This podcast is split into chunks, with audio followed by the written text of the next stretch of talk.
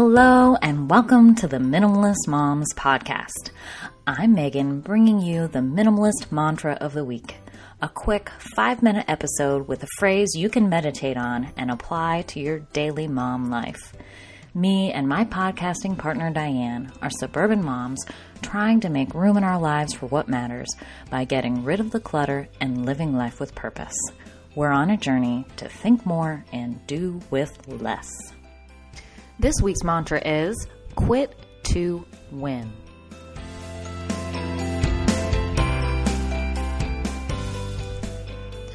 Quitters never win and winners never quit. I thought I saw that on some inspirational poster somewhere, but when I Googled it, I found out it's a quote from Vince Lombardi. He's apparently a former NFL football player and coach. Obviously, I'm not a big sports person, so I'll take Google's word for it. In any case, I'm sure this quote is true for elite athletes, but it is not true for life in general. I can see why this catchy phrase could inspire people to hang in there. Wait, isn't that the kitty motivational poster? Anyway, quitting is synonymous with failure, and no one wants to fail. Hence, quitting gets a bad rap. Quitting is the lazy way out. Quitting is for the weak. I agree in some instances. When you're learning a new skill or reaching for a goal, you shouldn't let quitting be an option. Some people quit trying when things get hard. Endurance is character building, and, you know, insert other motivational phrases here. However, quitting is an option if something you're doing doesn't move you closer to your goals. Oftentimes, we take something on because someone asked us to. We didn't stop to consider whether or not that activity is good for us.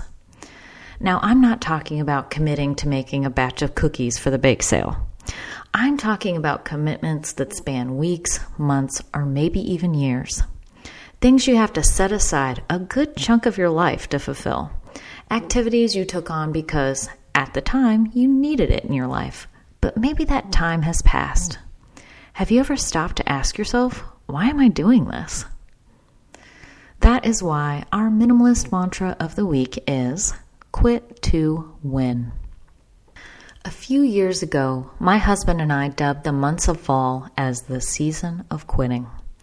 Our last baby started preschool, and I decided to fill that time with something that fulfilled a need in me and grew our family budget. I started taking on some freelance work. I got a taste of my career before babies with a flexible schedule. It was perfect. However, what was not so perfect was the realization that I had not created enough room in my life for this new thing.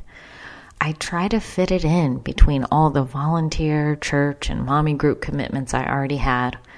My work time started getting pushed into evenings and weekends. I was staying up way too late to get things done, or I would just plain forget to do things.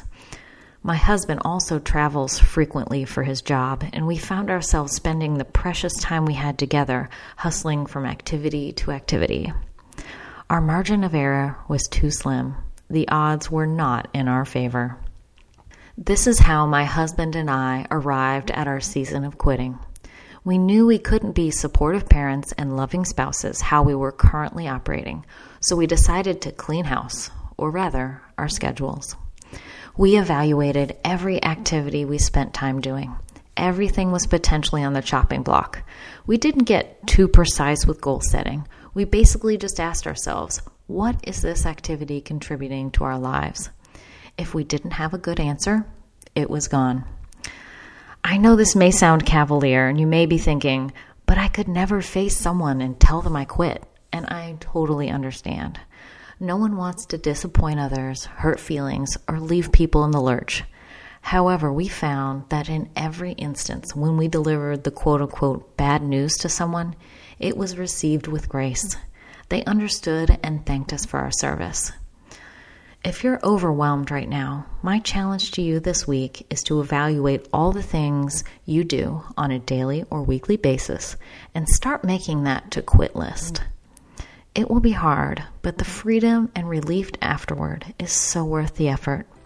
Remember, quitters can win. Before I close out this mantra, I just wanted to take a moment to celebrate because the Minimalist Moms podcast is turning two years old.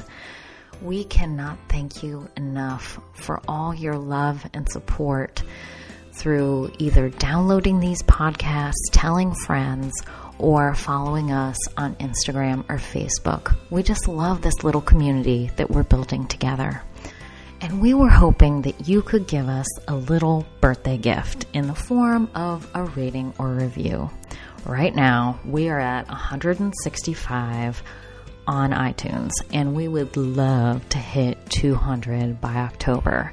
So, if you haven't already rated or reviewed, please, please do so. It's pretty easy to do.